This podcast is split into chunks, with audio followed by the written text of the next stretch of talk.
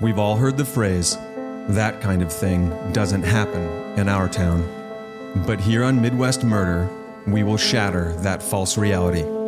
In fact, it happens more often than we know. And sometimes the details of the most horrific crimes that happen in our neighborhoods are lost in the back pages of newspapers, forgotten on our news channels, and eventually erased over time. We're here to talk about murder, diving into some of the most controversial cases in Midwest history. This show will not shy away from the morbid details of these horrific events and the often ugly truths behind them. What you will hear is a detailed timeline of events, perspectives from those closely involved, and analysis by experts. What you will feel is the darkness that surrounds each story, the innocence lost by the victims, and hopefully the justice that was ultimately delivered. Jonah Lanto. Don Palumbo. Wow. Tonight is very special. It is very special. It really is. This is the live debut of Midwest Murder in South Dakota, and we're coming at you with a pretty packed house at Severance Brewing Company in Sioux Falls. It's so awesome. And this yeah, is lovely. I got to mm-hmm. tell you, it feels pretty damn good to be here with all with you, Don Palumbo, and all you wonderful people in the audience. Thanks for making it out after two days of a blizzard. Now that's We, we can we can relate. yeah, we're very relatable. And that's assuming you're all wonderful. It's a big enough crowd, so odds are at least one of you is a shit ass. There's a good chance it's probably me, but So big thanks to you guys for being here. Huge thanks to Severance for hosting us. Delicious beer. And thank you to everyone who has rated and reviewed Midwest Murder on iTunes and Spotify. The comments, feedback, and support, we really do appreciate that stuff. It helps other people check us out and it helps us kind of climb the rankings and we really like that and i think it's just really it's really supportive we love it don so i'm kind of curious Yep. what are folks saying about midwest murder these days Well, Delore the Destroyer, uh, five stars. Long drives home. Minot is out of the way. I love my hometown, but I travel for work and returning home is a chore to put it nicely. Thank you so much for helping break up these three day drives with something that not only keeps me awake, but thoroughly entertains. This morning I left the Smoky Mountains. Oh my gosh. Okay. Uh, yeah, that is a really long way to drive back home. Um, from the Smoky Mountains to Minot. We don't we don't have those in our parts. Um, this, this morning I left the Smoky Mountains early and was driving through Louisville as the sun came up. The mountains and trees gave way into the big, sad expanse of flat with random leafless trees that hated they were still existing somehow. Although the content of your show isn't necessarily uplifting, it made my day infinitely better.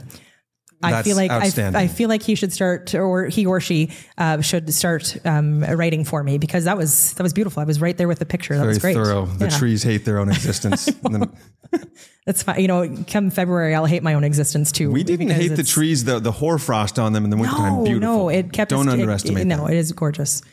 Coffee a go go, four stars. Always interesting. I enjoy listening to the show most of the time. Some shows are a bit too much for me, but that is personal preference. My only criticism is that I feel Don is a bit too critical of police and jumps quickly to the conclusion that police didn't do a good job.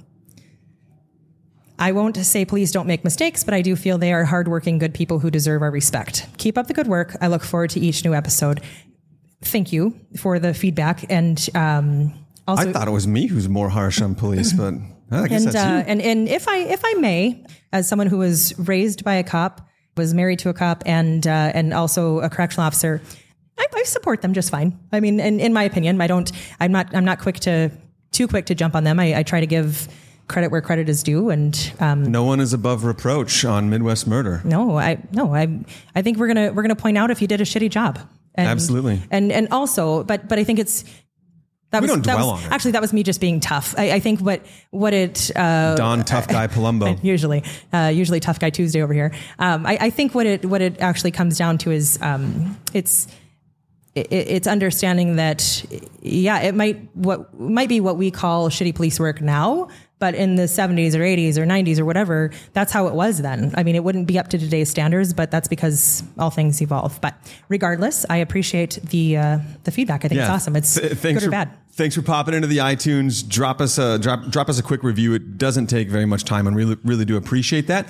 You can now get merch at too many shirts.com slash Midwest Murder. Midwest It's dash murder. Dash murder. Uh, we have several new sayings and phrases and, And things that you guys have suggested and redesigned. We really do appreciate your support on that. You can also buy us a hot dish at www.buymeacoffee.com slash Midwest Murder. Shout out to all of our Buy Me a Coffee members.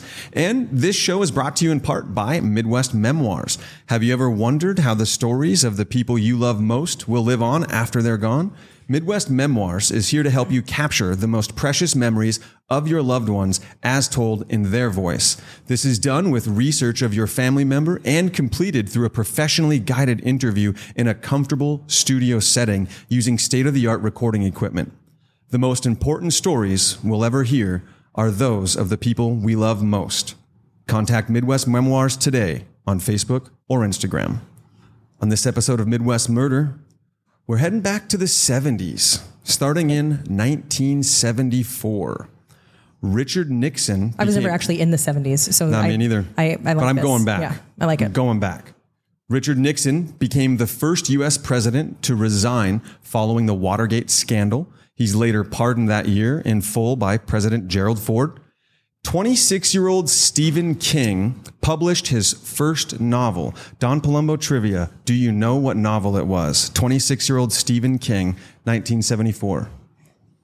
How much time do I have? Right now. the- Instant. The, the Green Mile was a short story, uh, and so um, Cujo, Christine.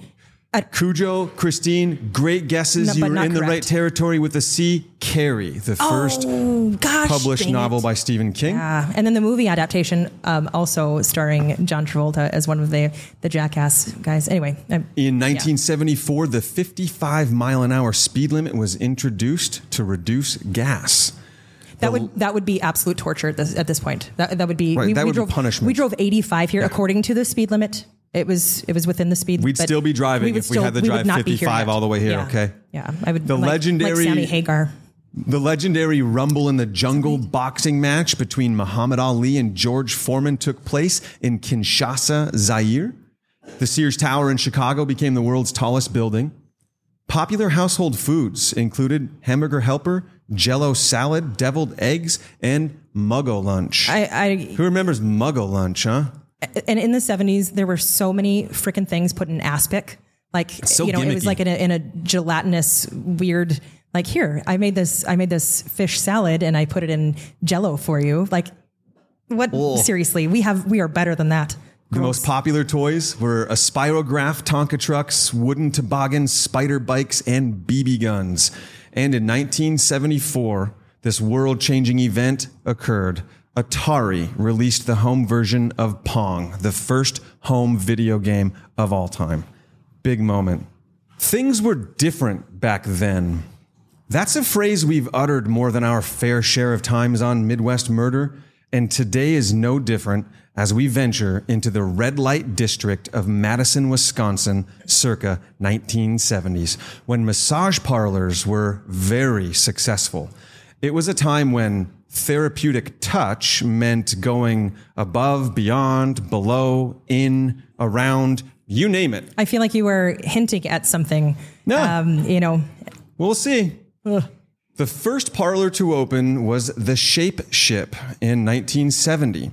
By 1974, Madison was home to 42 massage parlors. 42 i mean madison is like a midwest town i mean what eh, 200000 people maybe then I don't know. Yeah, it's mean, a good question. Just just west of Milwaukee. it's a lot of happy endings The owners claim to strictly forbid prostitution.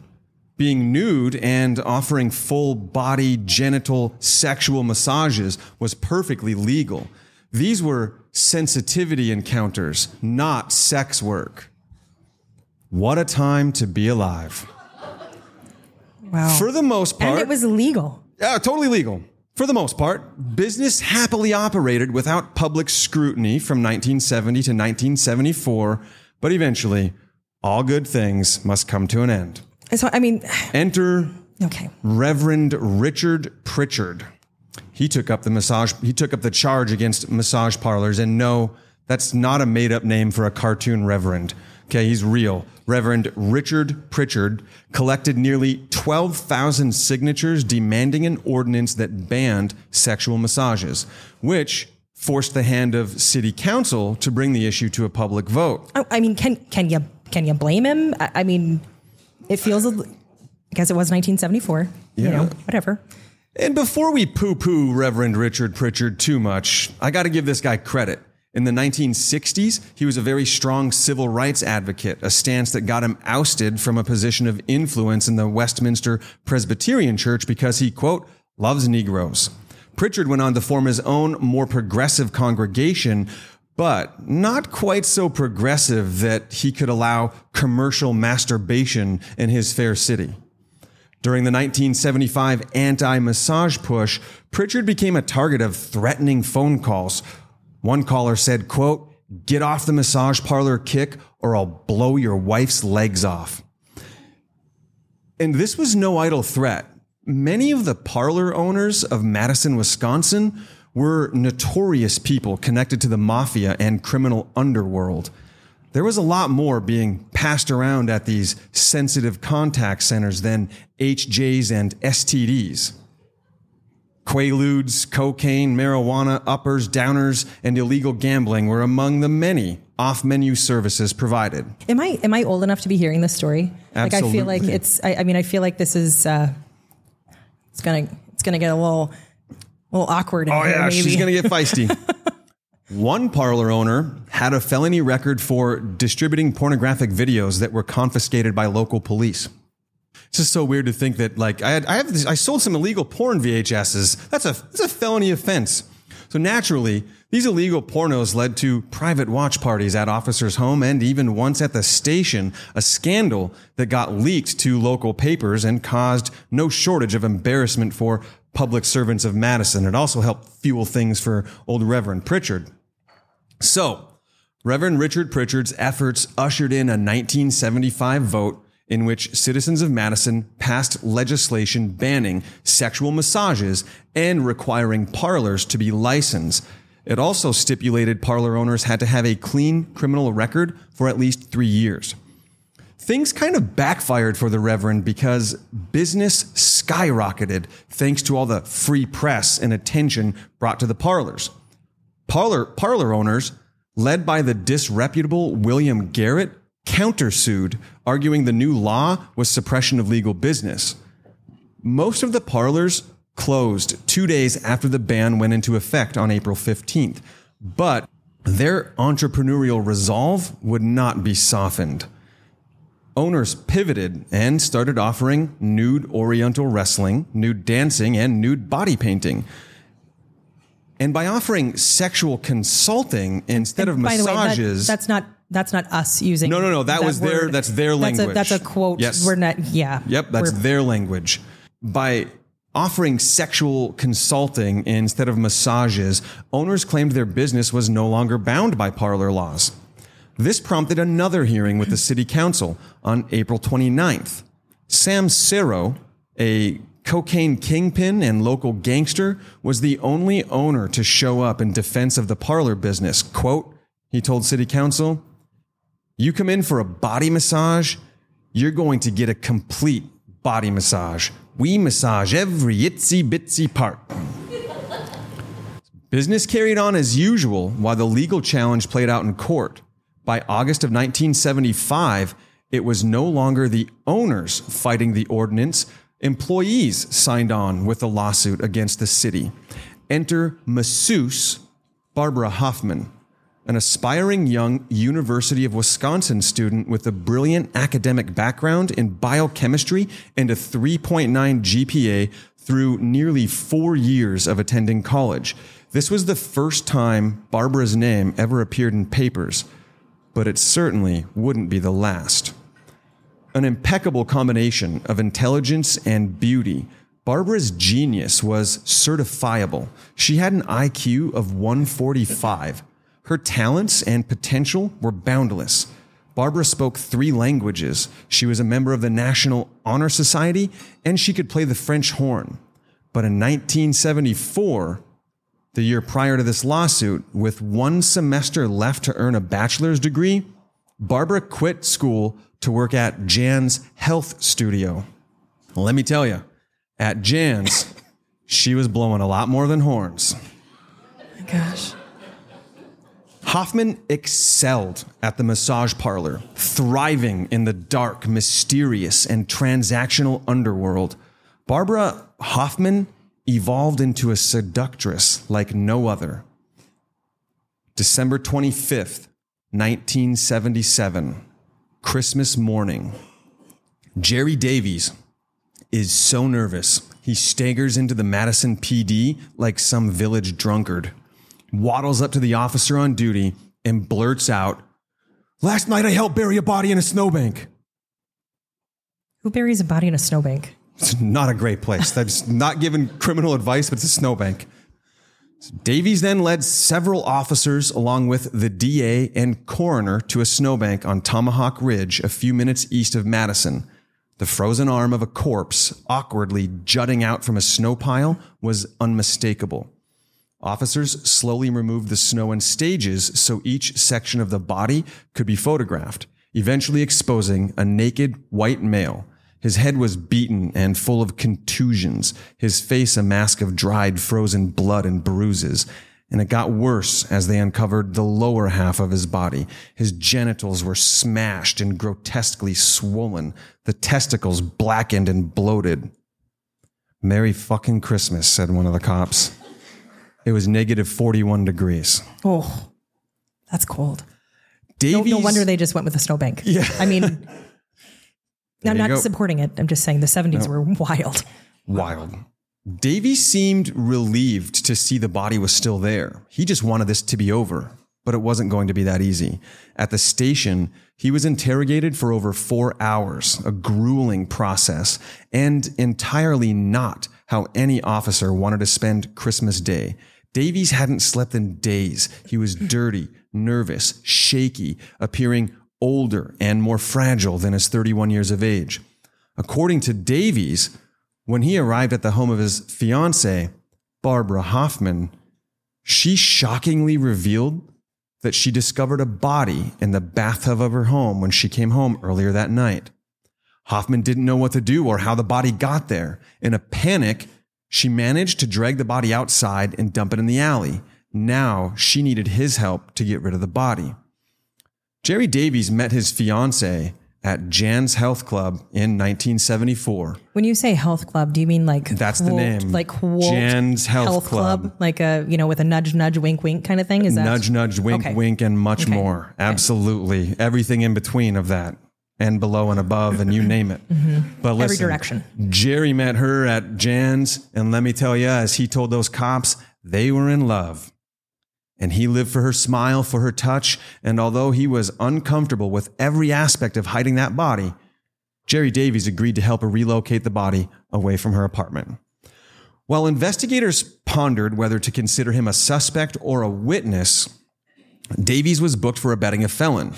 They reflected on everything they learned about Davies and gradually leaned toward him being more witness than suspect. He was the youngest of four kids raised in poverty by a single mother. He spent three aimless semesters at uh, college in Madison, and he returned to Spring Green literally every weekend to hang out with his mom and attend all of the high school sporting events. He was employed at the university making copies in their AV department, earning about $10,000 a year. And that doesn't sound like much, but it was equal to $53,000 a year back then. So about the average income. Holy shit! I mean, you know, I I, I love what we do here and uh, and all those things, but if I could make you know fifty three thousand dollars just making copies, like where do I sign up? Making video copies, but yeah, Right. Well, make I don't make copying. I not don't, Xeroxing. I don't give a shit what I'm copying. Like fifty three thousand dollars. Like copy some up. shit, I'll Yeah, do it. I'll do it. No questions asked. So Davies was very much a regular Joe, or should I say, John. The course of his life undoubtedly changed the day he worked up the courage to visit Jan's health studio. Jan's was the most notorious of all massage parlors in Madison, and sex was probably the most innocent thing you could spend money on at Jan's. Whatever your kink was, Jan sold it, along with the drugs or dope you needed in order to achieve maximum pleasure from every dollar spent at Jan's. It was where Gerald Davies got his prick touched by someone else for the first time. Don't ever say that again. Oh my gosh. Just telling the story like it is, Don No. Palumbo. Let me tell you. That is disgusting. Oh my gosh. Jan's gosh. Health Studio, that's where Davies got his first orgasm that wasn't self administered. Well, that's a nicer way of saying it. Thank you. Like, On Davies' third visit to Jan's Health Studio, he met Barbara. She was different from the other girls, more natural. She was shy yet promiscuous and didn't rush him. Instead, she coddled Gerald Davies, caressed and touched him while splashing in conversation. Initially, Davies visited Jan's once a month, but after a few visits with Barbara, Jerry Davies couldn't get enough. He returned more frequently and always requested Barb, often waiting in the lobby for an hour or more while she served other customers. When Barbara suggested to Davies they extend the relationship beyond the confines of Jan's health studio, Jerry Davies was elated.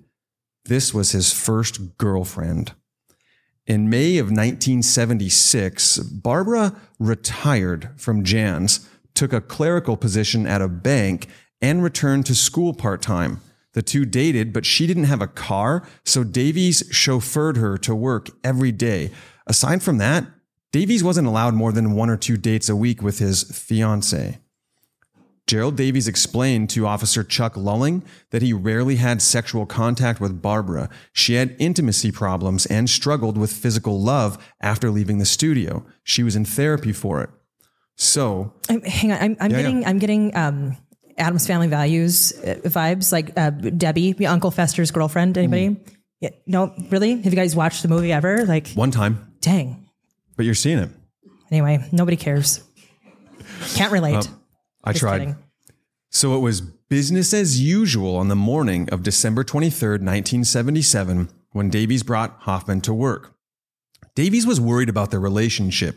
Things had felt a little different ever since she postponed the wedding earlier that spring. That night, they spent time listening to music at Jerry's place before returning to Barbara's apartment for a nightcap of orange soda, vodka, and Johnny Carson.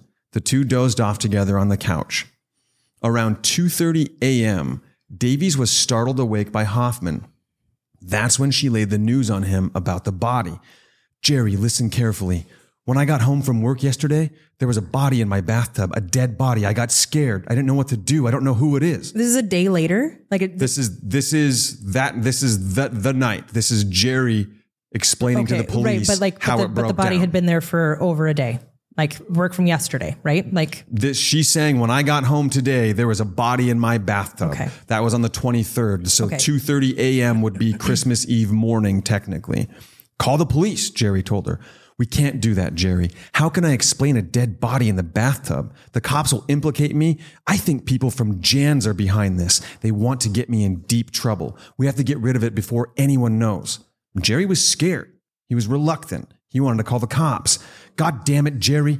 My life has been messed up for too long. I'm finally pulling the pieces together, and now this? I don't even know who this is, but whoever it is, his life is over, and mine isn't. I can't be connected with this body.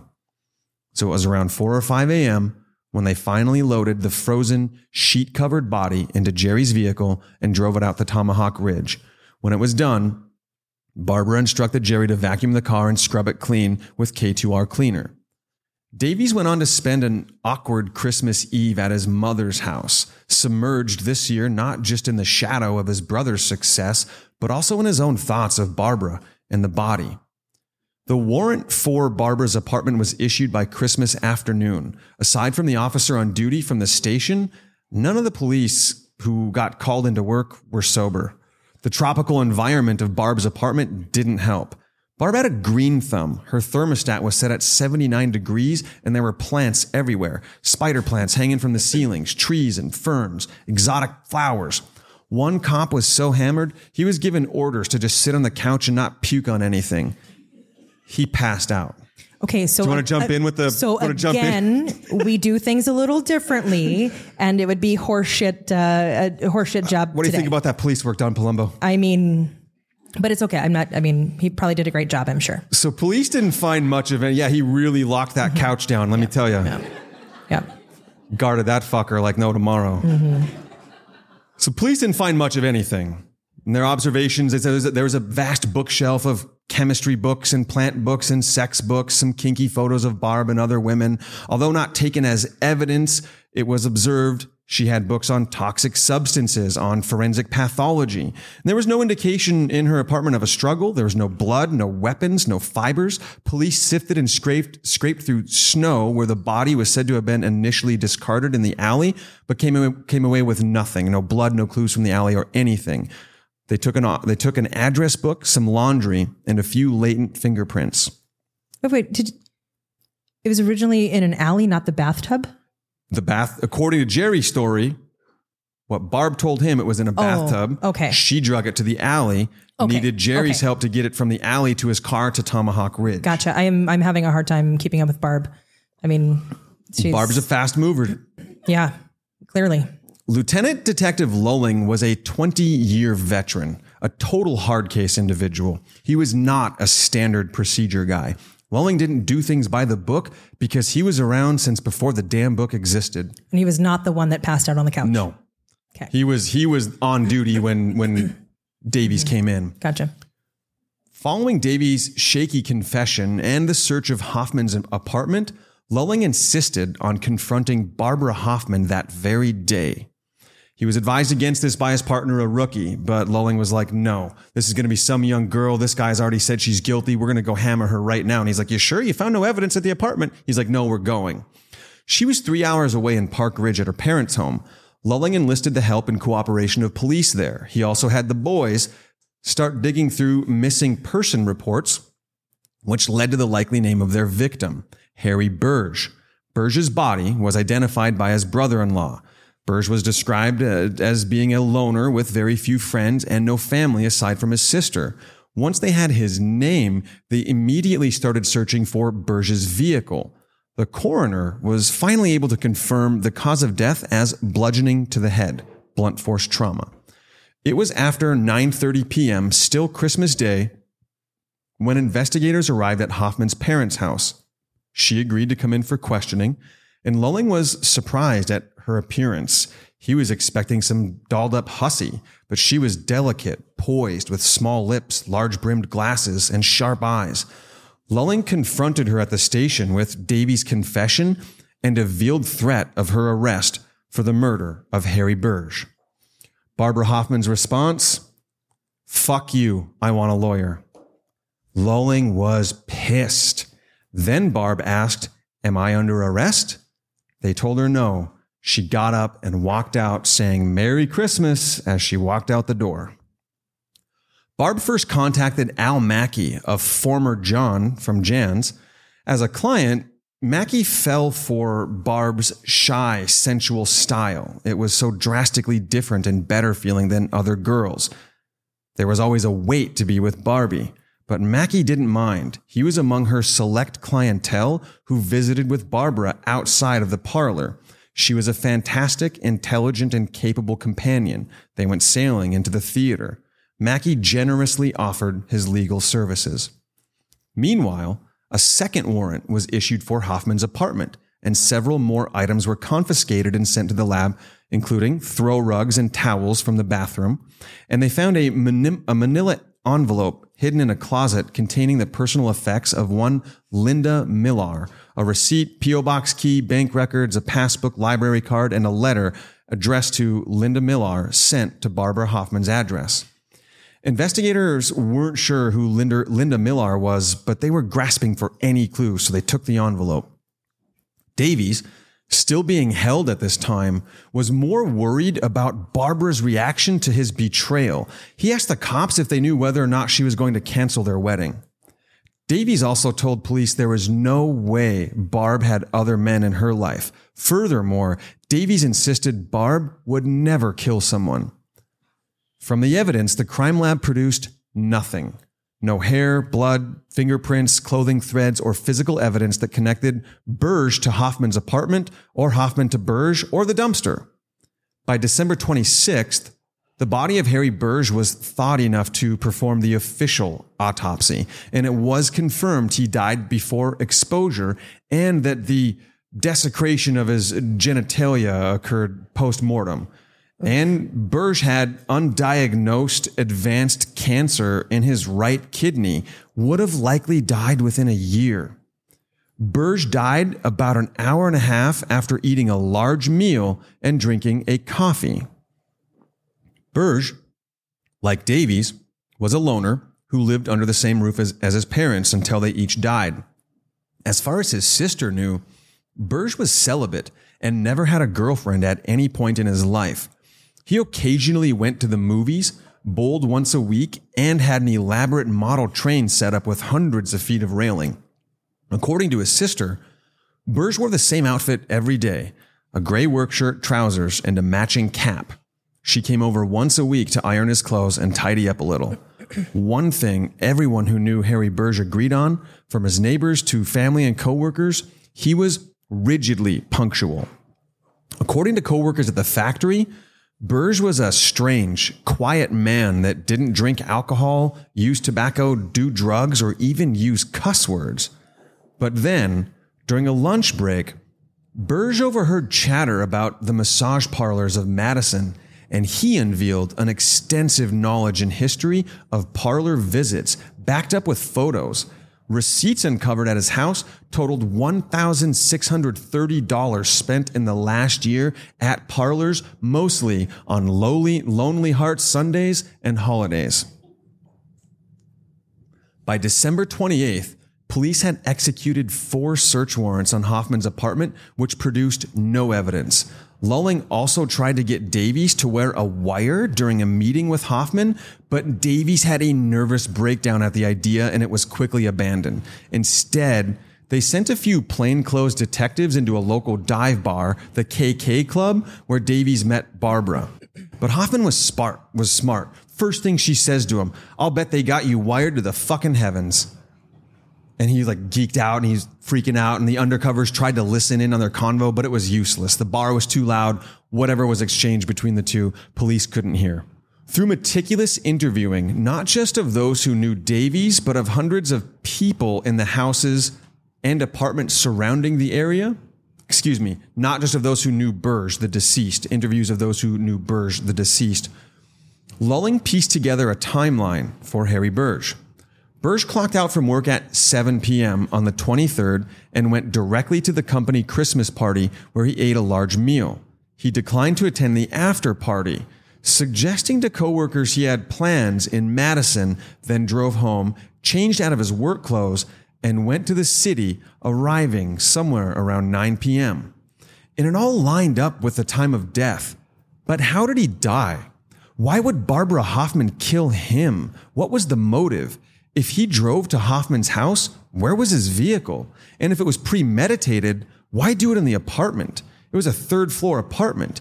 Then Lulling started wondering if perhaps Davies had actually killed Burge at Barb's apartment in a fit of jealousy. What if Davies just showed up, found them together, and freaked out? The violent manner of Burge's death felt more like a man's work, maybe with a frying pan in the kitchen was going to make a joke about inequality, but it's probably not the time. Never mind. We can let's let's move on. Say, it sounds very clue too, though. No, he did it with the frying with pan frying in the pan. kitchen. I don't remember. This is lulling piecing, you know, piecing it together, but it sounds very clue. Yeah, I don't remember fr- uh, the frying pan as the as one of the, the the pieces in Clue, but I mean, maybe it's a different version. It's not. No, it's the advanced version. Yeah. More information trickled in. The Burge estate was altered in October of 1977 for five years since his mother's death, Burge had not removed her name as beneficiary. Then he showed up to the lawyer's office unannounced and changed the will to leave everything to his fiancee, Linda Millar. One week later, he signed the documents to make it official, but officers in the investigation could find no trace of Linda Millar. Rumor on the street was that Hoffman didn't fully retire from her former profession at Jan's. She went private and took the majority of her best clients with her. Shoes were strictly forbidden in her home, and neighbors frequently noticed the wide variety of different shoes outside her door at all hours expensive leather dress shoes, work boots, athletic sneakers. They were all there. Lulling didn't learn much about Barbara Hoffman. She changed her phone number regularly, including five times in 1977. Her college transcripts were exceptional. Coworkers at the bank didn't really know her. On the streets of Madison, Hoffman carried a renowned reputation as the queen of massage parlors, but it seemed nobody really knew who Barbara Hoffman truly was. Detective Lulling then confronted the infamous and notoriously violent owner of Jan's health studio, William Garrett, a 6'4 tower of a man with a passion for physical punishment. He once smashed a man's face into the grill of a hot car and then used his face like a cheese grater. Garrett was mafia, and Lulling went straight to Garrett's home to ask questions about Hoffman. But the old crime boss claimed he didn't know shit. Lulling's like, You own Jan's. She worked there for two years. Garrett, fuck you. I don't know her. I feel like I, I feel like as somebody who can use a you know grill of a car as a cheese grater on someone's face, I feel like he said it classier, right? Like.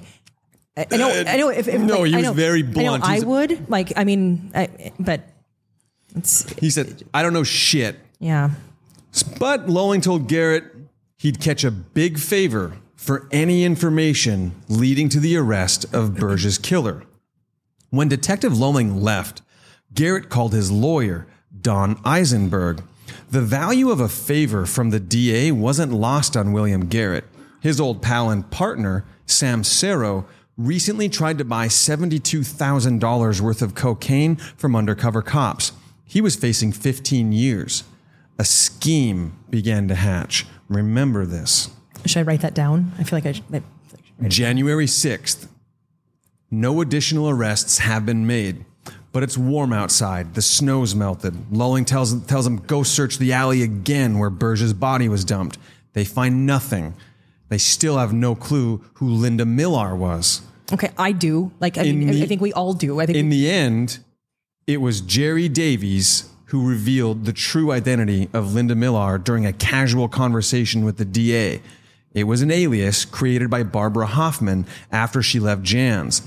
Barb wanted to leave that life behind, and the best way to do it was to change her name. Barbara even had him, Jerry Davies, send Linda an empty letter one time to Barbara's residence. So this suggested a motive to Lulling. Hoffman was Millar, and two months before Burge died, he transferred his estate and life insurance to Millar. Hoffman planned Burge's death, and her motive was money. But this still wasn't quite enough to make an arrest, and more strange information emerged. Jerry Davies, the shipping clerk with a salary of less than $10,000, attempted to take out a $3 million life insurance policy with O'Donohue and Associates in the early months of 1977. As proof of income to fund said policy, Davies claimed a silent ownership of four Madison massage parlors. The return of his investment was more than $1,500 a month. According to Davies and his fiancee, Barbara Hoffman, Davies wanted a large policy to defer his tax burden. And it was all pretty shady, but an agent managed to get Davies insured for $750,000 with an annual premium of $13,236.60. Hoffman and Davies made two separate payments with cashier's checks six months apart. With that revelation, police felt Davies' life was in danger, but Jerry refused to believe Barbara Hoffman would ever hurt him or anyone else for that matter, and, and he refused police protection.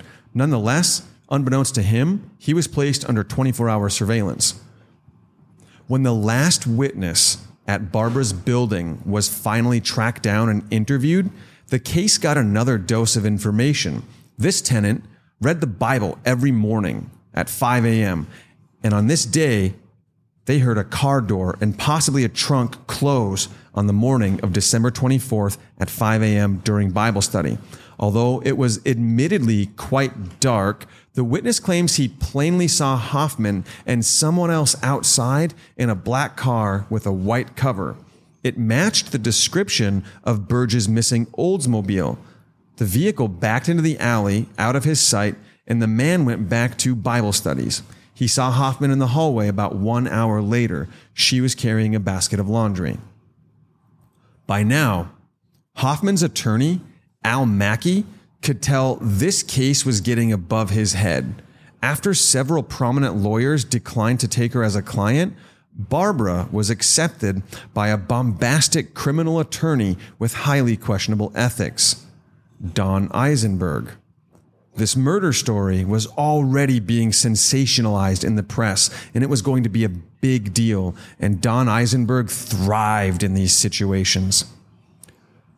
Remember Eisenberg's name? I do. Mm-hmm. Oh, yeah. So Eisenberg calls the DA offering a deal. He says he has a massive dollop of information relevant to the case. He can give the DA the last person to see Burge alive and the first person to see him dead, the whereabouts of Burge's car and why they couldn't find it, and motives for the murder, as well as evidence of prior conspiracy to commit murder and corroborating statements from new witnesses. In return, Eisenberg wanted the dismissal of criminal charges against William Garrett for an unregistered firearm, as well as illegal gambling charges to be dropped against two other criminal associates. And lastly, a suspended sentence for Garrett's old buddy, Sam Cerro, on the cocaine bust. Cerro was facing 15 federal years, and not only did he not want to do that time, his life would be in danger in federal prison because of his mafia and criminal connections in Madison. Eisenberg was not only representing Barbara Hoffman, he also represented all these massage parlor owners slash criminals, and somehow he was attempting to negotiate a deal for all of them. I, I, I kind of feel like that maybe goes against ethics or something, I, like a tiny bit. Correct. Okay. Yeah. I kind of major so. conflict of interest. The DA declined the offer and wanted nothing to do with what they said because of that blatant conflict. Like, and I mean, how do they keep it straight? I feel like I needed a flow chart for the deal that he just worked out. Like, I, I'm still, that's a lot. It's very articulate. It's- yeah, yeah. Yeah. On January 18th, Barbara Hoffman was arrested for the murder of Harry Burge. On January 19th, police again scoured the alley for signs of blood, sifting through snow piled as high as four feet. This time, miraculously, a red substance was found about four inches off the ground.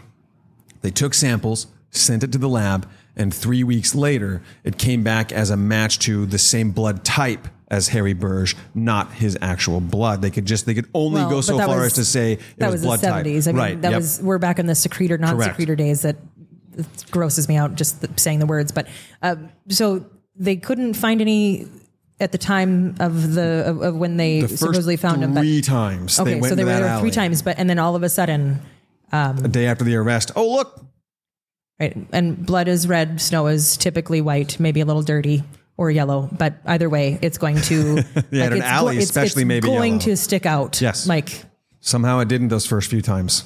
okay, I mean, maybe it's because they were shit faced that first day. I don't know. It was Christmas.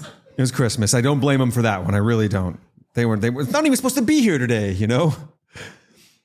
Eisenberg's office represented many of the business dealings between the massage parlor owners slash criminals, but they were technically represented by the junior attorneys of the office and not Eisenberg directly. Eisenberg wanted the notoriety of this case so bad, but he didn't want to give up any of his clients, especially lucrative ones like Sam Cerro and his crew. He asked Hoffman to sign an affidavit acknowledging the unique circumstances and stating she wanted to retain Eisenberg anyways. She signed it. Probably shouldn't have. Eisenberg handled the throng of media attention with panache. Barb mostly hid behind him during her arrest. Everybody converged on that courthouse. Her sexual prowess was the talk of the town, the most desired vixen of the Madison massage parlor scene. She handled the kinkiest of clients. It was said a special silent room was built for Barb's customers at Jan's so she could punish them in a way that prevented their screams from being heard by regular clients. One rumor suggested she was earning nearly $25,000 a year from working three days a week at Jan's. I Pretty good money. I am absolutely no mathematician, but if 10,000 equals 53,000, 53,000. I feel like 25,000 equals a lot more. Uh, yeah, So, 100, yeah. We don't do math here. yeah. But um, Not on the spot, anyways. No, Any I- math I've ever done in the show was vastly pre planned. and if I if I do math, it's absolutely wrong. It's like Um, shorthand. Yeah. Barbara was released on a $15,000 bond. Following the arrest, Davy was a wreck and he got his Valium prescription upped from 10 pills to 30. He couldn't sleep. Everything haunted him. With the trial pending, the two lovebirds spent nearly every day together. Detective Lulling feared for the safety of Davies, the case's main witness, and took up personal surveillance after the higher ups ruled it was too expensive to have officers watch Davies around the clock. They let that insurance premium, so that $750,000 insurance premium, that was lapsing in February, just one month after this arrest. So it was all coming to a crush right here. Barb wasn't going to make the payment, had no intention of making the payment. Unbeknownst to her, Davies still felt obligated to make that life insurance payment. And he unsuccessfully loaned out a bunch of money trying to pay the $6,000 premium. He also went ahead and got Barb, his fiance, listed as the beneficiary for everything else he had, including a few life insurance policies through work, as well as the deed to his property. Oh dear, I feel like this is just not going to go well. Davies insisted on doing this and he put it in, put it in writing on March 7th, 1978, quote, I have of my own free will as an act of love and trust and affection without any influence from Barbara Hoffman or any other individual made the changes in ownership and beneficiary clauses of my life insurance policies. In February, Jerry Davies had brought Barbara to his mother house for his mother's house for dinner, and Ruth was shocked that Jerry had made an impression on such a beautiful, smart young girl. Ruth made tuna noodle casserole, and the three enjoyed a quaint but pleasant evening. Nothing, nothing says the the seventies more than that. Like entire sentence. You know, the mother is, you know, absolutely just shocked that her piece of shit son, you know, can get a can get a lady, right? Because it was, it was more very, lonely You know, it was yeah. very. I'm not saying he was a piece of shit, No, but I'm just. but- But, it was very toxic. You know, like. Yeah. A, and then uh, and then she made tuna noodle casserole. Like, I mean, it just it's You sounds like my sounds like my mother's You can house. just like hear her voice Yeah. saying, offering it too. Yeah. Well, and and you know, and even saying something bad to Jerry. Poor Jerry. I feel bad for Jerry. I feel like this is just not gonna gonna go well. And I so I'm, I'm not. I wasn't to, to clarify. I was not calling him a piece Right. of shit. Like it's. This is a you know, mother who is a- knows yeah, she knows her son is an underwhelming man. Okay, let's be real. Right, She knows her son is an underwhelming man, and she he walks in with this stunning, intelligent beauty. Yeah. Okay. yeah. And then she serves- knows what's serves up. Tuna noodle like, "Oh, casserole. Tuna noodles. So prosecutors knew Davies might crumble under the reality of testifying against the woman he loved, but the tension surrounding that fear for his life faded in late February when the insurance policy for $750,000 on his life lapsed. On March 27th, two weeks prior to Barb's arraignment, the lead crime reporter in Madison, Wisconsin, Anita Clark, received a letter postmarked from March 25th. It read, I want to write these letters because I want to set the record straight. I was scared. I was jealous. Barb is innocent and I wrecked her life. All those stories I told about Barb are false. She never had anything to do with a body at all. She never did. I went crazy. I was so scared. The police scared me. I was crazy and I didn't know what I was saying. Then I had to keep telling the same story or they would charge me with a crime. Now they did it to Barb instead, and I don't know what to do anymore except tell the truth. I'm not crazy anymore and I'm not scared. I want to tell the truth. I'm not afraid to go to jail. Barb never had anything to do with the body at all. I swear it, and they can do whatever they want to me. Sincerely, Gerald Thomas Davies. An identical handwritten letter was also written and sent to the assistant DA. Prosecutors considered calling Davies that day, but instead chose not to respond. They said, We're going to let him stew on this for a few days. They weren't going to back down from the trial now. His original statement was already on record. Across town, also on the afternoon of March 27th, tenants in the apartment building at 2305 South Park Street called to complain about a loud clattering ceiling fan in the unit below. At 3:20 p.m., after no one answered the door, the maintenance man and resident manager entered the premises. It was the apartment of Gerald Davies. The noise wasn't disturbing him. Jerry's apartment was clean and orderly. On the kitchen table, he'd arranged a collection of grocery store bingo cards from Kohl's with cutout paper squares. He was one coupon shy of winning a free cart full of groceries. The drapes were open, permitting a gray, wintry light. The still, quiet, and eerie atmosphere of his apartment was broken only by the shrilling fan. It was warm and stuffy, the thermostat set to 79 degrees. Gerald Davies was found in the bathtub. Oh, man. Feet propped up on the porcelain next to the faucet, hands covering his genitals, barely submerged in just six inches of water. His shoulders slumped against the opposite side and his head tilted back, staring blankly into the sky. Rigor mortis already setting in. Davies' body nor his home showed any signs of violence. Dry towels and slippers awaited him next to the bathtub. Hold on a second, though, uh, because if the if the temperature was set to seventy nine degrees, I mean, it's that's going to speed up. That's going to speed up the the decomposition. Decompos. That word. It's hard. the decomp. Thank you. The April rent check sat atop his dresser. In the bathroom, investigators also found an empty vial of Valium dated March 13th. It was 50 tablets of 2 milligram Valium, entirely empty. So, Don, you remember when phones used to ring and you just had no idea who was calling? While they were going through his apartment at 6 p.m. Davies' house phone rang, and one of the an- one of the investigators answered, "Hello." Did you want me to answer that question? No. Do you want to give me a No, chance sorry, I to answer was just it, going with it. It was You just- rhetorical. You, you asked Totally me question, but you said my name, and then and then I didn't get to answer. Rhetorical. But I do. Do you re- remember? But I do remember it, and I, I, I still don't like the phone. I didn't like the phone Remember then, the and I don't like it now. Love the phone. Yeah, I hate the phone. Jerry? Jerry? It was a woman's voice. Then silence. Then the line hung up. Five minutes later, another phone call. He answered again and heard only breathing for one minute before the line went dead.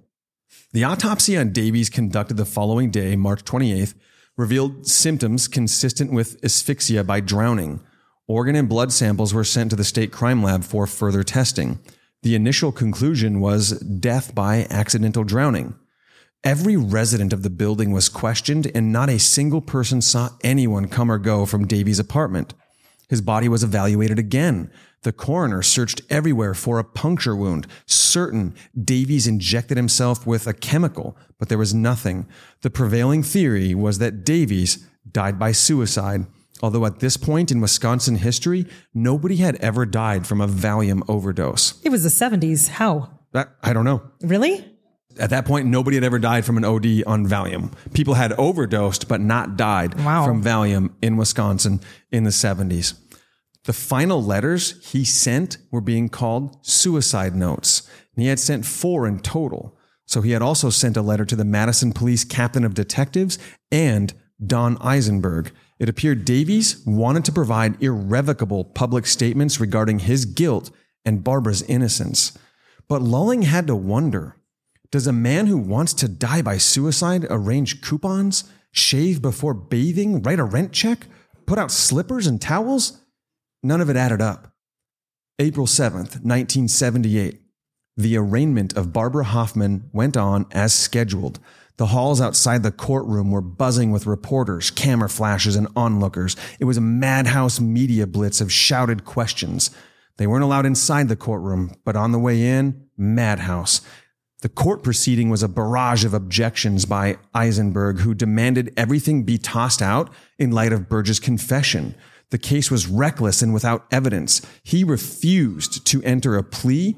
Therefore, the court entered a plea of not guilty for Barbara. Not Burge's confession. Uh, Davies' confession, right? Davies' confession, Okay. excuse me. Yes. Thank you.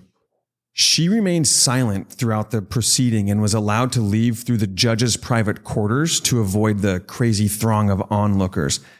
As Barb left the courtroom for the first time, she turned and stared. The entire room was full of men her lawyers, the prosecutors, the judge, the bailiff, everyone except crime reporter Anita Clark, and the court stenographer was a man. On April 12th, an expert document examiner determined the letters written by Jerry Davies were authentic, written with the same pen at a normal speed and without any sign of duress. Were they compared to samples of his though? Absolutely. Yep. Remember earlier when William Garrett was offered a favor in exchange for information, but the DA declined? Is this rhetorical or do you want me to answer? I I, I do remember. Okay. Because you told me to remember it, so I did. I figured it was important. So the DA refused to barter with Garrett, and he refused to barter with Eisenberg when they initially called. But Detective Lolling, Detective Lolling was old school. He was playing by his own set of rules, and he met with a crime boss. Lolling figured if Garrett's information was that good and it could make the case, he'd convince the DA to make a deal. It turns out Garrett, as an owner of Jan's, had a long history with Barbie, as he called her. That just makes me feel icky. William Garrett treated women like objects. He was a pig and a pimp, and it was evident in the crude way he spoke about women, particularly about Barb. He told Lulling Barb liked to play games, that she manipulated her clients, but her boldness and intelligence were actually stupidity. According to Garrett, Barb's master plan was to marry some lonely old fool, take him to Mexico, poison him with botulism, then return to the US where the body would be immediately cremated and she'd collect the insurance money. Garrett learned about this after Barb had bragged about the plan to one of his stooges during an intense conversational drug session. After too much wine and one too many quaaludes, Barbie couldn't shut up, said Garrett. She went into great detail about her extensive background in biochemistry and that she could cultivate botulism, place it in his meal in Mexico, and nobody would think twice about an old guy dying from food poisoning there. Garrett routinely invited himself to Barb's apartment for what he called his routine suck and fuck. Oh, okay. That's just. During one such invasion, he noticed notes written on a refrigerator chalkboard about a marriage license and a passport. Now he pressed her for details about the life insurance murder plot, and Garrett, she tried. Garrett did. Yep. Okay. Yep. Garrett when he he pressed her, and she tried to deny it, but eventually gave in and told him everything. She planned to murder a shipping clerk named Gerald Davies with botulism in Mexico and collect seven hundred fifty thousand dollars in life insurance. She detailed the operation and discarded his arguments against the idea. According to Garrett, he tried to talk her out of it.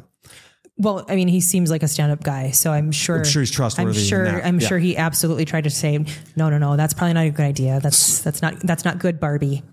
According to Garrett, Barb said the operation was being funded through bank loans signed, co-signed by Barb's clients. So, so Barb was what was she working? Like, was she working something to? She she had she had clients, a lot of these clients, private clients on the side, and when she would get them out in these private situations, she would threaten to expose r- these rich cheating husbands to their wives, pressure them into co-signing loans from banks, and then she'd immediately default them on after getting the money. But it is a. and they'd keep is- they'd keep is- paying it because like they don't want their wives to know they're they're you know screwing the massage parlor queen of Madison. It is a completely legal sensual massage. Is so I don't know. Yeah. I mean, according to that law, Everything official. you guys, that was supposed to be funny. Come on. Was my was my delivery not there? That might not have been there. I was dripping with too much sarcasm. It sounded serious. Yeah, sorry. I'll be better. cops are like, well, why didn't you come tell us this right away? Garrett, so he said, well, I didn't really think much about the matter until the ev- investigation opened up on Burge's death. And he said, well, that's when I was presented with the opportunity to benefit from my knowledge. Lulling and the investigative team corroborated several aspects of Garrett's story, including the application for marriage license and for passports. The loans each co-signed by different men with impeccable credit were confirmed. Barb defaulted on all of these after just a few payments, and this list was extensive, and Lulling contacted every single one he could find.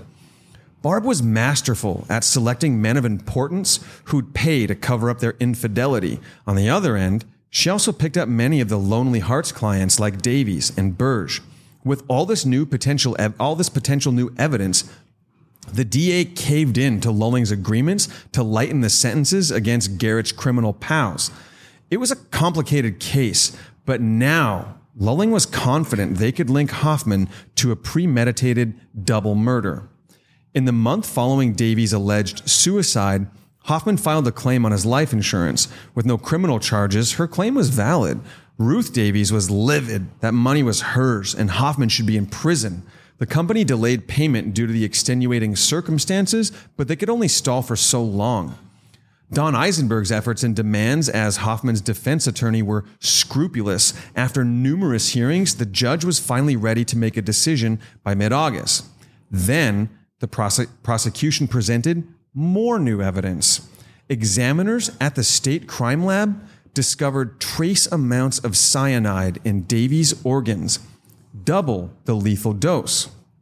This prompted them to get a look at Burge's blood. Burge had 37 times the lethal dose of cyanide in his system. I feel like that one, that one, she got a little excessive with that one. I mean, double and 37 times do- the, the, the dose. That's It's very, uh, very lopsided. a little bit.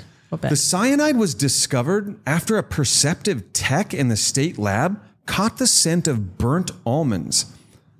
Likely, that smell was missed by the original coroner because about one fourth of the population is entirely oblivious to the smell. To the smell of, of Burnt, almonds. Yep. How do you walk through the mall at Christmas time and not smell them? I don't know. Like, wow, I did not, I did not realize that. That is interesting. Detective Lulling believed Hoffman poisoned Davies with a pot of chili on Easter weekend. It was a poisoning that left no trace un, unless specifically tested for. And if not for the lab tech catching the scent, they never would have tested. Lulling proceeded to map out all the possibilities Hoffman had to steal poisons while studying biochem at university. In fact, the lab was missing cyanide, which was presumed stolen, possibly coinciding with Hoffman's time there. This caused yet another delay in trial. On November 16th, Barbara Hoffman was again in court. And after an unprecedented Wisconsin Supreme Court ruling, television cameras were allowed into courtrooms for the very first time in state history on cable television. It was now 10 months since Hoffman's arrest for the murder of Harry Burge. Barb arrived with Don Eisenberg in his ivory Jaguar XJ6. An intense fervor spread across the courthouse. As Eisenberg began his arguments for a change of venue and a change of judge, the DA interjected with a startling statement. The prosecution wished to dismiss all charges against Barbara Hoffman.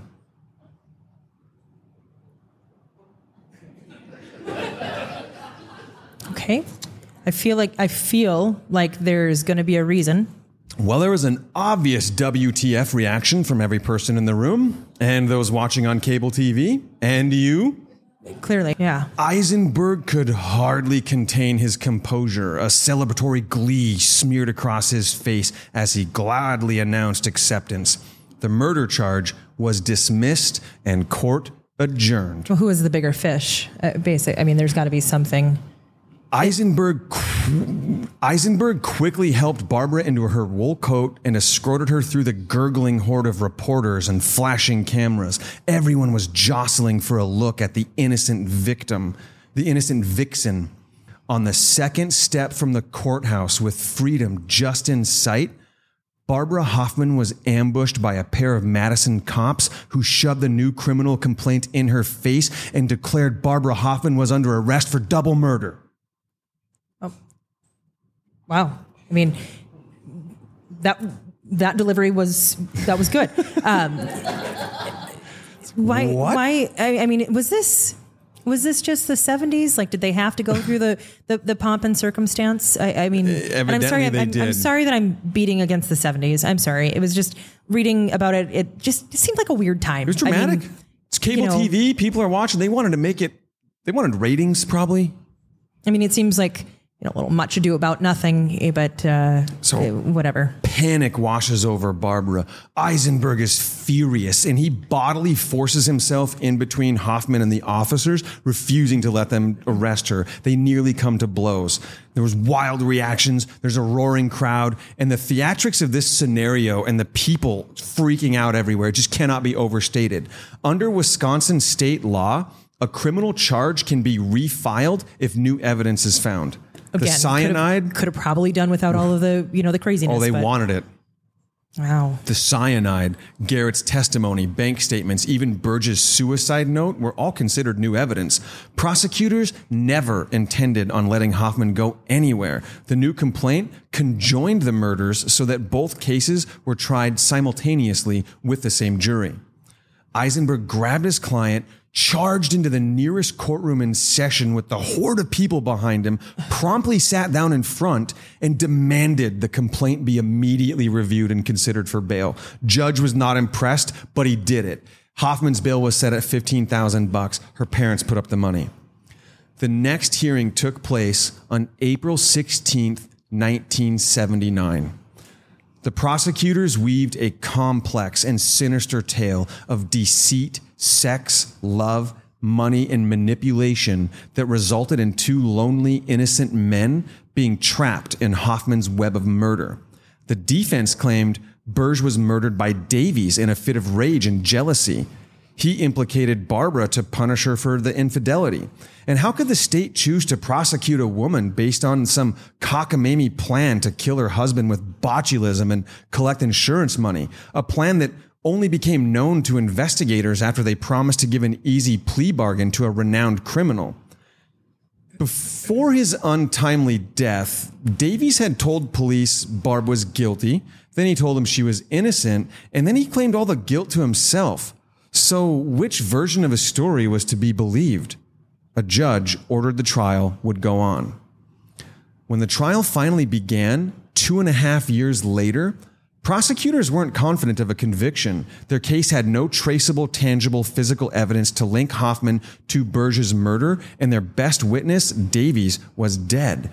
And even the testimony of William Garrett claimed she intended on using botulism, not cyanide.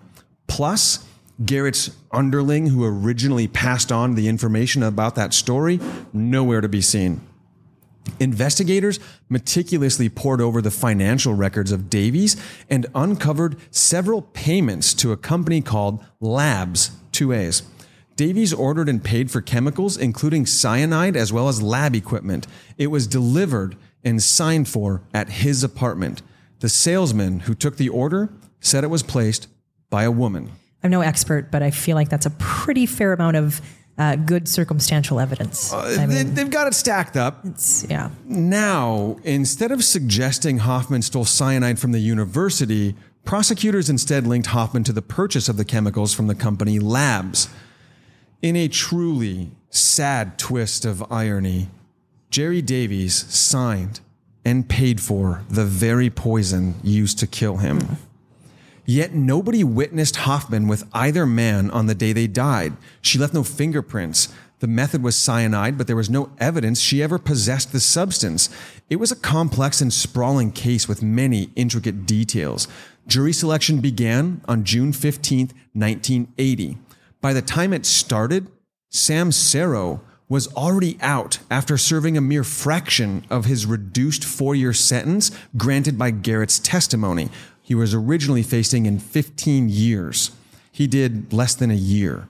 Cable TV broadcast this trial in its entirety. Imagine the dozens and dozens of clients whose assholes were clapping shut at the thought of their infidelity with the infamous parlor queen Barbie getting exposed on cable TV during the trial. It was like uh, it was like when Heidi Fleiss's book, uh, when her books it became public and everything, and people were shitting razor blades. all these nervous professors. Shit, And- I hope my old lady ain't watching this, and they bring Yeah. my name up. Yeah. One of those guys And- that she I co-signed a loan for her. And hey, I am not I am not kink shaming. I mean, dude, No. do, do what you need to do. what you gotta do. It's your marriage, not mine. Whatever, but. There's there's a reason you don't want it known. Okay. Yeah, I mean, if you're uh, if you're a little worried about someone talking, I The many liaisons who lived within the criminal underworld of Madison knew Garrett's ruthless reputation and openly wondered if Hoffman herself wasn't a pawn in one of his grand schemes, perhaps as a form of revenge for her departure from the parlor scene. Others speculated the validity of his botulism story. The timing was awfully convenient, and it sure did benefit a lot of Madison criminals. A few people with intimate knowledge of the parlor business claimed William Garrett viewed Hoffman as a threat and a business rival. Reliable estimates suggest she was making as much as 40,000 a year at the parlor after tips and including her side scams. Allegedly, Hoffman attempted to purchase a silent interest in one of Garrett's burlesque bars using a lawyer friend, Al Mackey, as a front, but Garrett caught wind of the deal and squashed it. He resented her ambition and he resented her ability to take clients away from his businesses. Through his influence in the skin trade, Garrett decisively cockblocked several of Barbara's maneuvers to level up in the game. He made her an exile. Quick, uh, quick fun fact: forty thousand in in nineteen seventy. I just picked it is about three hundred and seven thousand dollars today. Yeah. Wow. Over the years, throughout the many proceedings of Barbara Hoffman, she was portrayed as a brilliant scholar led astray, a deviant sex doll, a conniving vixen, a victim of male exploitation, a doped up femme fatale. And it's likely, on some level, all of these were true. In an odd scenario approved by the judge, a law student was allowed to read the statements of Jerry Davies as a prosecution witness, taken from his confession on December 23, 1977. The reading performance transfixed the courtroom in a way that the quiet, nervous Gerald Davies never could have. The reading became almost theatrical. It was haunting. It was as if Davies bore witness against Hoffman, but without any scrutiny. Three days into the trial, one juror, a maintenance man, was replaced after he made threats of intentionally causing a hung jury. Was it because he was a client? Good, great theory. It was actually because he was a total rage baby. After was after he was only allowed two cans of beer per night, he demanded a case of beer per night, or he'd hang the jury. He got the boot. uh, like- like he's like, no, case of beer, or I'm hanging this jury. He was out. Judge reprimanded him. He was out of there. At the trial, the manner of these victims' death by cyanide was described to the jury.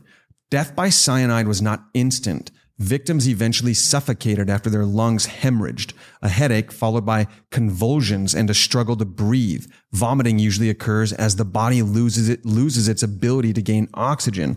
It could take anywhere from 2 to 7 minutes, but on a full belly, a victim could go through all this suffering for as long as 20 minutes. When no food was present, cyanide left a cherry color in the stomach, but on a full stomach, that doesn't happen. Prosecutors implied it was no accident these men died after large meals. Garrett became the star witness for the prosecution, and he delivered an arrogant yet dashing performance, relishing the entire time that he could openly admit on the stand that his income was earned through vice. The vocal combat between him and Eisenberg was gladiatorial in scale. Throughout the entirety of these court proceedings, as stories blazed in newspapers and on television about who she was, it appeared Barbara Hoffman was completely alone. She had no friends or support ever in the courtroom aside from that of her lawyer. The prosecution rested after calling nearly 100 witnesses and using 400 exhibits. For the defense, fewer than a dozen witnesses, with the stars being Barbara Hoffman's parents. Barb's mother, in particular, gave an emotional, heart wrenching testimony depicting the tragic episode of her daughter's life, the mistake of working at the parlor, the danger she felt in leaving, particularly from William Garrett, and the need to change her name to leave that life behind. Finally, her parents offered Barbara Hoffman's first and only alibi. They visited their daughter several times each year, particularly on holidays, and they actually stayed the night with Barb on Christmas Eve and during the Easter holiday. Barb's dad slept on the couch. They were with her during the same time prosecutors alleged she was murdering. Hoffman's parents claimed to be very light sleepers who heard no phone calls or disturbances, and the car identified by the Bible reading witness was in fact theirs when they left early that Christmas morning. Eisenberg's final closing defense didn't focus too much on refuting the abundance of circumstantial evidence. It rested heavily on this alibi, an alibi that was almost certainly perjured. When asked why they didn't come forward to police immediately with the info, Hoffman's parents told the court they were never contacted by investigators or asked to be interviewed, suggesting you wouldn't have believed us anyways. And by the time they got wind of everything, it was already in Eisenberg's hands, and their lawyer advised them not to speak of it until it was time. Okay, I, I mean, this is it. it it's all annoying. It's bothering me. Yeah, I mean, like, I, I feel like the the that lieutenant, I can't remember his name, Lulling. Lulling. I mean, he was at this point. I mean, he was clearly a good cop. I mean, he did Mostly a know, good cop. Mostly like Yes, the, his the- heart was in the right place. Yeah, and like the old fashioned police work Yep. seemed to be his. Um, you know, I I would say like the equivalent of um, uh, Mel Gibson in in uh, um, Lethal Weapon. Gosh, when I deliver, like my delivery sucks, you guys. I'm sorry. Like I can't even make a I joke don't know. I today. don't, I don't think he popped his shoulder out at any time. Um, But so like, but but you know, uh, like he was kind of renegade. Like, ah, screw this. I wrote the book. Like, I'm you know, I'm doing this. And uh, so you mean to tell me that he didn't actually go talk to her parents? He I didn't. mean, no, he really didn't. Really? Yes, it was. They, that was kind of a big mess up on their part. He confronted Sure. her at their house. Never Sure, once had a didn't- talk but with didn't talk to the- the parents, yeah. And something else of note. Just uh, this was Lulling's final case. Oh. He had actually retired about two months before this finally went to trial. Well, This because was it went his on for about 20 murder case. I mean- final murder case. In closing arguments, prosecutors brought out phone records showing several calls to Barb's house at odd hours that her parents, light sleepers resting on the couch all night, never heard. Then prosecution outlaid the scrupulous details of how everything happened and how Barb was involved. It seemed insurmountable. Eisenberg tried hammering home that Barb was an innocent young girl taken advantage of, but it was a flawed focus. She was 31 years old now and was at least somewhat hardened, street smart, and aware from her time as a masseuse. She, I mean, and she did tons of quaaludes, smoked joints all the time, whipped men in secret rooms. This was not an innocent girl. And to suggest the jury should think of her as such was totally naive and, and bad on his part. He's a, was a great was a great lawyer in some respects. Some people considered him at the time to be one of the best criminal lawyers in the whole country. I guess if the mob is hiring you, you know your shit. But anyways, I digress. I don't think you're shit. I think the mob is hiring you. I mean, He ended by telling the jury Barb is only guilty if they think her parents would lie to them. Oh, dang. It was a long and wild trial lasting almost two weeks. When the jury went into deliberation, prosecutors did not feel confident. 14 hours later, when it was announced a verdict had been reached, their confidence sunk even further.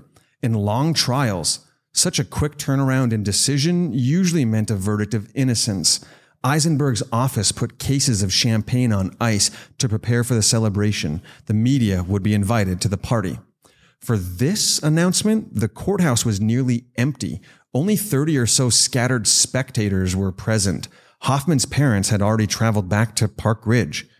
The judge read On the charge of murdering Jerry Davies, the jury finds the defendant not guilty. Was it a joke? As- was it a joke? I mean, was somebody going to like bust out of a cake and be like, just kidding, guilty? Because it's the 70s. It's what we do. Gotcha. As the collective gasp spread over the courtroom, the judge loudly continued on the charges of murdering Harry Burge. The jury finds the defendant guilty. She was taken away in handcuffs and not allowed to stop at home for personal belongings. Well, duh. I, I mean, It was they had said she would they were going to let her do it and then well, they changed their uh, mind. Great idea pointing that out. I mean, like, they're, They said she was going to do it. Eisenberg argued for that. well, I mean, he seems like a cool guy, but The wildest court case in Wisconsin state history finally reached a conclusion. Hoffman was sentenced to life in prison with the possibility of parole after 11 years. At sentencing, she made a singular statement, quote, I did not commit the crime of which I was accused and of which I was convicted. It is the only statement Barbara Hoffman has ever given. Hoffman eventually split the $20,000 life insurance policy of Jerry Davies with his mother, Ruth. Oh, well, I'm glad. I mean, at least she's got $10,000 in commissary, that money. That's nice. wow. Later, it would come out the Hoffmans said they drove from Madison to Chicago or on Easter Sunday, March 26th, 1978. But that drive would have been impossible because of a ferocious blizzard. The interstate was closed. O'Hare Airport shut down for days. The Hoffmans could have been prosecuted for perjury, but it was let go. These parents were in put an impossible situation. Oh, bullshit. They were not. They I, lied. I feel like they were. In the mid 80s, Eisenberg was eventually disbarred and denied reinstatement several times. Hoffman dropped all appeals after the first one. She applied for parole only once after her 11 years were up, was denied, and she has never tried again. She is in Taycheedah prison to this very day. She has never spoken a single word to anyone about this murder. Questions and theories about the truth of this story remain to this very day. Why bother killing Burge for less money, especially after investing so much more time, money, and effort into Davies? The Burge payout was 20,000 bucks in a small house. She had 750,000 on Davies. And again, the question, why kill Burge in a third floor apartment? It created so much more difficulty in concealing the murder. Aside from the fact that these men were poisoned, why were their murders so different? because things change. That's why. Uh, no. Shit changes. No, it's not why. Davies' body only contained twice the lethal dose, the body of Burge 37 times. Hoffman, as a biochemist, knew precisely how much cyanide to use. One body was beaten and battered and bruised, the other perfectly clean and unmarked. What if Hoffman never intended on killing Burge? What if his death was an accident? Say he shows up to Hoffman's apartment after his Christmas party. Maybe she's not home. So he fixes himself a cup of instant coffee, which he always did. And he pours, gets himself a teaspoon of sugar. Only that was no sugar in Barb's cupboard. It was cyanide. Get this 37 times the lethal dose of cyanide, approximately equal to one teaspoon. All right. Well, that, that checks out. I was going to say like, you know, just in, in pure fashion of this, this story, like, you know, she was making chili and she like fumbled with Very the thing, fair. like, oh my gosh. And then it's like, oh, it that- fell in the thing. Here, eat it all. I, I, like, it Barb just seems weird. Barb had everything ready and in place for the kill on Davies. Or maybe the or maybe again, she had everything in place to kill Davies. Maybe she got well, then she got too high and blurted her plans out to Garrett, who ruined it for her. So she pivoted to use cyanide instead of botulism, storing the crystallized poison at home. Burr shows up unannounced to plead for her love. She makes him a cup of coffee, but she's stoned out of her mind on Quaaludes and accidentally gives him the wrong sugar. He starts dying and gets violent. Barb panics, kicks him in the dick, grabs the nearest thing to her, a frying pan, and smashes Burge over the head with it.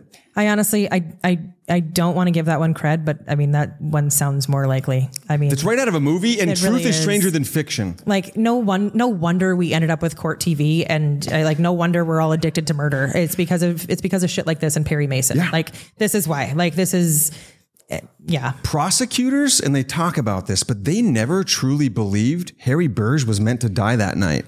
But when he did, Barb got caught in her own web. Davies was always the true mark. And it's also still possible it was Davies who murdered Burge. Killing Burge and hiding the body wouldn't lead to the easy life insurance payout, and his death doesn't line up at all with Garrett's Mexican botulism honeymoon story. It's also possible Garrett told police whatever the hell they wanted to hear so he could get his cocaine kingpin buddy, Sam Cerro, the plea deal. If that's true, then the sex trade mafia really did frame her. As for Burge, maybe she never wanted to kill him. He hardly had any money.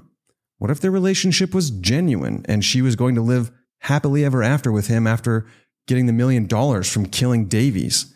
But there was no happy ending after Harry Burge mistakenly scooped cyanide into his instant coffee at Barb's apartment. Then she killed Davies to save herself before realizing Davies sent the letters recanting his statement. So instead of preventing her conviction with his death, Hoffman assured it. I got a headache. What do you this, think? This thing gave me a headache. I'm I I don't know, man. I don't know. Um, unfortunately, I want to say the frying pan thing. I, that's not that I not that we speculate much, but that's that's my that's my call. Once in a while, a case is worthy of speculation. I think it's quite clear she did not kill both these men. It That's doesn't fair. make the 37 times it doesn't make sense, you know. So to me, this one, she's guilty. She's still there. And I think that her willful silence and refusal to ever be interviewed about this is related to her guilt for killing the man she might have actually loved. But That's my own theory. can I can I also um, just point out like uh, you know so she was found not guilty of killing Davies, Correct. but found guilty of killing Burge, who was the original murder charge that they dismissed and then they brought back. Yep. I mean, all could have been avoided. It Just seems it's a little too dramatic for my blood. Like Sources for this predominant source the book Winter of Frozen Dreams by Karl Harter, also the book 50 Wisconsin Crimes of the Century by Marv Balousek, and MilwaukeeMafia.com. Just want to say this site has a ton of info related to Sam Cerro, Garrett, and their criminal dealings. These guys were absolute scumbags, and they had friends on the inside of law enforcement, including during the Hoffman investigation of course they did.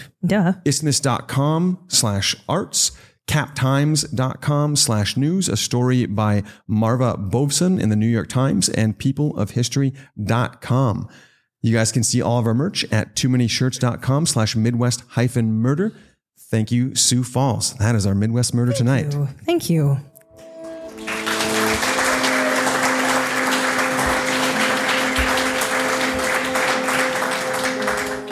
I was getting lippy with so who wants to go on a date with barbara hoffman wow. I was